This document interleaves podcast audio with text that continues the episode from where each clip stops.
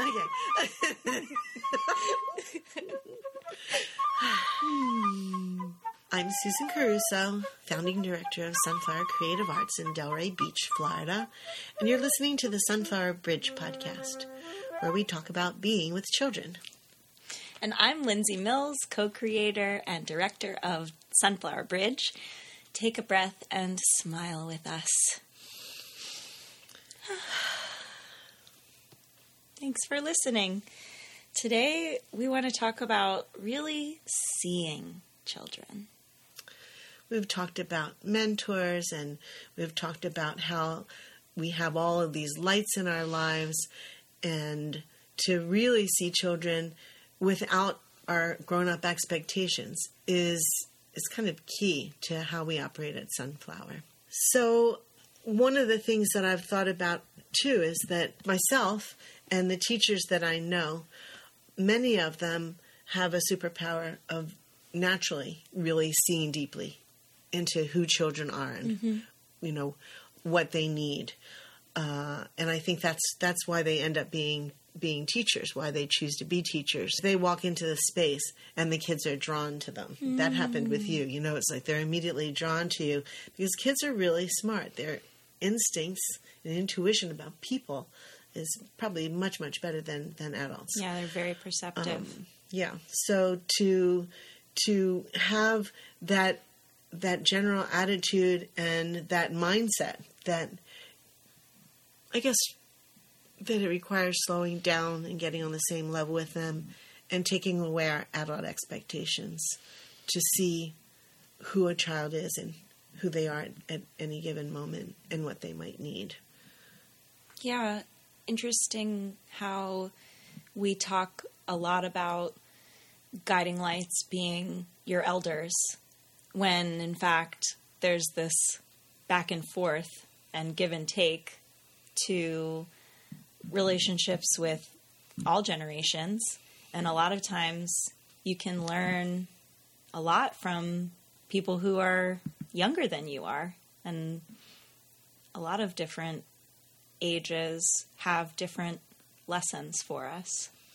Yeah, and for us to take away the expectation that, oh, well, I couldn't possibly learn anything from a 20 year old, mm-hmm. um, or or 20 year olds looking at me and saying, wow, I'm not going to learn very much from a 70 year old. Um, and so those expectations of who somebody is and what they have to offer um, and who they are on a developmental level is is another way to look at it that I think that we tend not to do that so much anymore to um, think across the across the ages as far as where anybody is de- developmentally. That's something that you were the first person to introduce me to this idea that development is a lifelong process. It doesn't just end when you go through puberty or something. it actually is a developmental stage to be in your 20s, mm-hmm. to be in your 30s, to be in your 40s. There are sets of lessons that come naturally with each of those uh, age ranges. So it's important to broaden the lens, and um, we try not to fall into the trap of having just my lens on all the time, right? We limit uh, our understanding when we only can see things from one perspective. Right. Here we are as adults trying to be something or other in each of those stages, you know, trying to to put on some kind of a show. Whereas children, they just don't have any of that. Yeah. They just are oh, they're honest and genuine young children, and we can learn a lot from that. If if what if what would it be like if we if we could just be our honest, genuine selves, and so people could see. I think that we would get our needs met a lot more. Also, being a parent, you have anxieties and things about your children, so you're kind of putting your your own feelings and your own expectations on them. But it, it reminds me of a story of of a little boy, and, and it's kind of a kind of a theme with with parents being worried about their children being anxious. So parents being anxious and having anxiety about their children having anxiety. That's a little meta. talk, talk, about it, yeah. Talk about a circle. um, So I think that that happens a lot, especially when children are getting dropped off at a preschool program or camp for the first time. Yeah. And uh, that it's it's it's it's a common kind of a theme. And I remember a few years ago there was a little boy Amir who had not been in our space, and usually children have been in our space and have gotten to play a little bit, been introduced to it, but they came on board. They just got into town. Boom, camp was happening. Mom had to drop drop them off. Baby had she had to take the baby somewhere, and so there wasn't any of that time for this little boy to be introduced slowly. It was kind of like, ta-da, here I am. Mm. And I was concerned because I knew all of that, so I was a little anxious about that. And so I was there to meet him. And it was his first day of camp.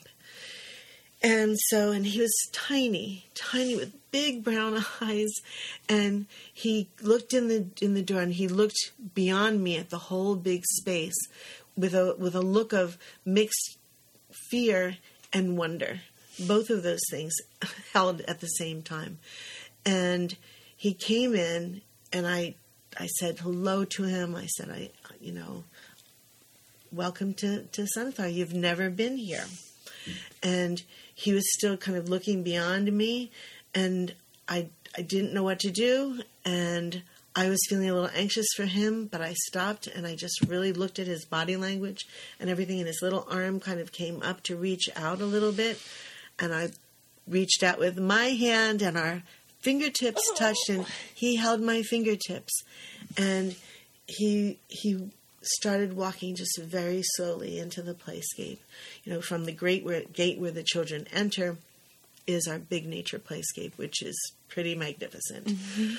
And so he's, you know, the pressure on my fingertips and his, uh, he's walking, stepping in, and just looking beyond, and stopped at one point, and his his eyes filled up a little bit, but then he put his little finger up and wiped away a tear, and and then he took more steps, and he just was walking in, and I have n- never seen such courage in a little person, and I just continued to walk with him, and he looked out, he looked in, in a few different spaces. We walked into the outdoor classroom, and he saw something that he wanted to do, whether it was painting or some dinosaurs. And he just, you know, our fingers slipped away from each other, and he was off. And he was fine. It was maybe 10 or 15 minutes.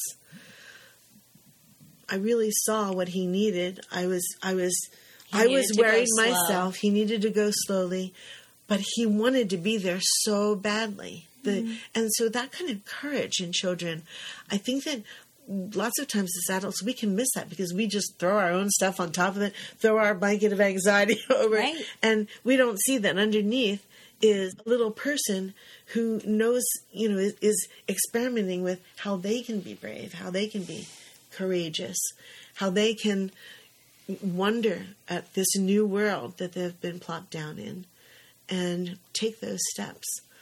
Uh, they don't have all of the same um, experiences that adults have had to influence how they approach a new situation.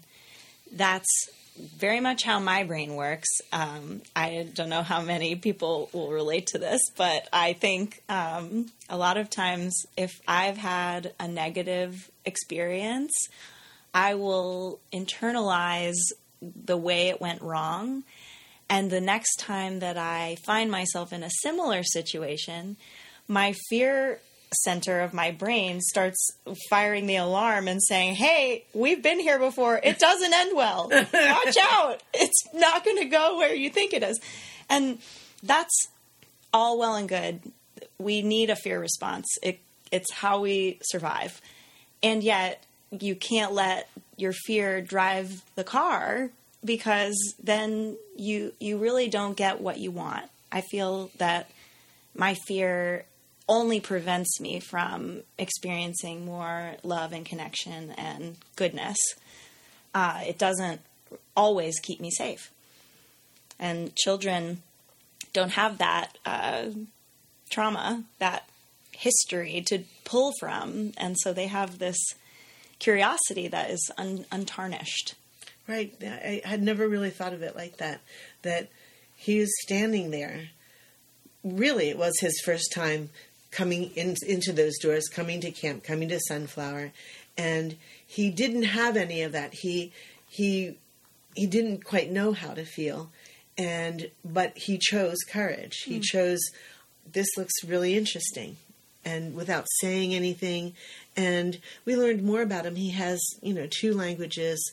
In, in his in his head, just recently started speaking English, so that was all of that kind of processing too, and um, so it was it was he was amazing. But you're you're really right that the children, or they do come with that because if they've sure. been dropped off and left and dropped off and left and and it wasn't handled in a really um, careful way, then yeah, they could be they could be traumatized from that. Mm-hmm. Um, but you know, but they still have the ability to rewire. It's a lot easier for a child to rewire a neural pathway than it is an adult, where we've done the same thing so many times over that we can't imagine doing it another way. But if they have that, maybe a traumatizing experience, but then they come to Sunflower, and I've seen it myself children who think that school is not their thing, once they're comfortable at Sunflower, it is it is their thing. Mm-hmm, mm-hmm. so instead of assuming that you knew what this child's feelings were, what his desire was, or worse, assuming that it will be okay for you to uh, assert your own will with him, you allowed the space for him to show you what to do next.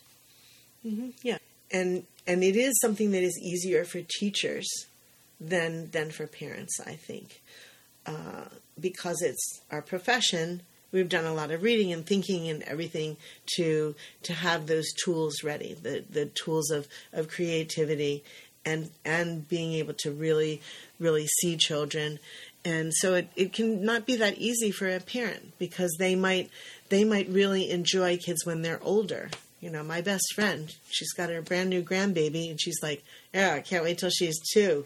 And then i can really do something with her. And she she loves children. Sure. And um, but she's not so keen about babies.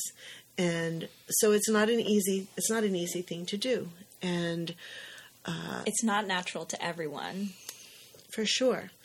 And even even with me, I I kind of thought of being a parent to my two boys with with my experience and lack of experience as just like one long improvisation of you know try trying things and experimenting and and having it come out to be good enough and be okay with it as mm-hmm. I was learning as I was learning from my children as I was educating myself about you know all of the things that you know all, all the communication skills and conflict resolution and everything and um, and I needed to be and I I hope that parents think of that with themselves that you know it's okay not to know first of all. And in in many ways that's a really good place to be. And um, and to think of, of your own creativity and um, and know that try something and um, look and see what you can learn from your child and know that whatever happens is going to be good enough and you're going to be learning together. Mm-hmm. Yeah i am thinking as you were describing your friend and uh, just her preference of who she likes to spend time with, right? I think that's um, normal. We we all have those uh, those preferences, the groups of people where we feel most comfortable, most at home, where we have the most fun. My stepdad is an example of a person who I have a wonderful relationship with, and we bond in so many ways and he's been in my life since I was a very young child. But he has never been a, a person who enjoys being around kids. It it did not come naturally to him. And when he first came into my life, we were moving into his house. And he had come in the moving truck to pick me up, to take me to our new house.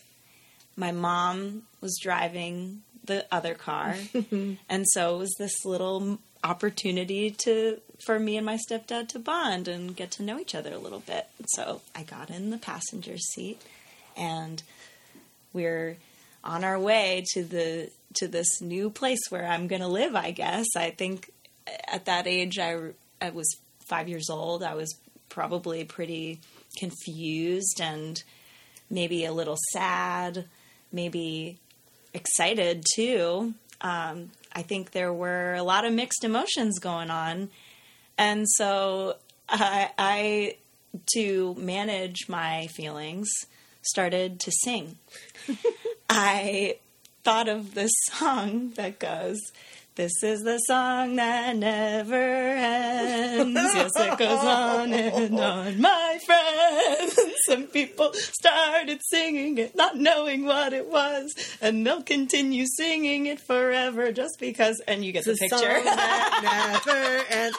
Yes, yeah. That's that's probably probably one of the worst things that uh, that a per, that a an adult that doesn't really know kids and doesn't really like them that much. Mm-hmm. That that would be something hard to deal with. yeah, And here you are, being you, your your little Lindsey self, Mm-hmm. coping. coping with a song. Yep. of course. Yep. So what did he do? Well, fortunately for me and probably for him because of how protective my mom is, um, he handled it beautifully. He didn't yell or tell me to shut up or go take a hike, like drop me off on the side of the road. No, he he just said nothing. He kept his cool. He probably was laughing to himself to keep from screaming. but he he did not do any damage in that moment. We made it to the house and here we are, right like 30 years later. So, so it, it all worked out. Yeah, And he didn't know until he knew. Yeah, but he loved you, Yes. or knew that he wanted to love you at least. Right. And He and had chosen my mom. He knew what he was signing up for, but he didn't realize all that it entailed. Yeah. So you and you were being your genuine self, and Mm-hmm. No he filter. was. How wonderful for him to not say anything, to just let you be and let and see who who who is this little person that's coming into my life in this car ride in the moving truck with things bumping around and crazy Florida traffic and everything. Yeah. Oh, amazing! wow. Yeah. Very grateful that uh that he turned out to be such a gem. Thanks, Rich. Yeah. Love you. Oh, that's a sweet story. that is really sweet.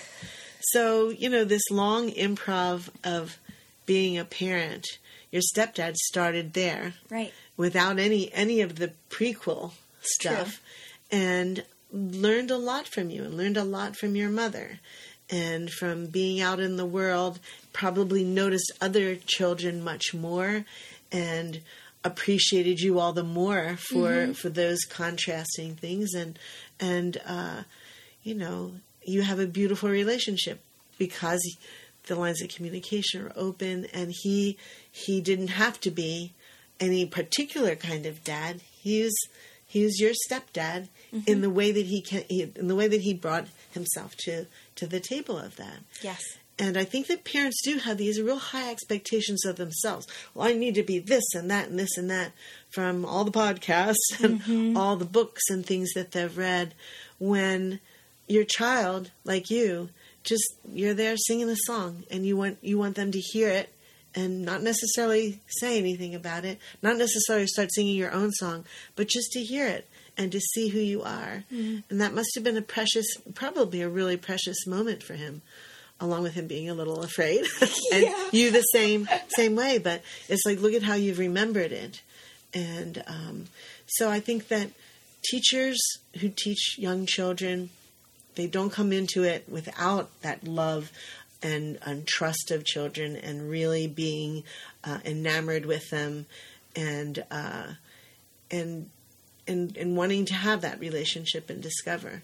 And and yet it's the experiences that that we learn through. It it's not even innate. People who are improv comedians have to go to improv classes to learn how to improvise. Mm-hmm. So if we can give ourselves that grace, that it's all a learning curve, and you yeah, learn by doing. You learn through the experience, and even with improv, it's already there. Your your your own um, creativity, your own funny self is there it just you need to get out of the way. So you need to step back and don't say anything and just really see yourself and allow yourself to come out mm. without other things cluttering it. So i guess what we're saying is that we want parents to to know that they're going to do the best that they can every every every moment.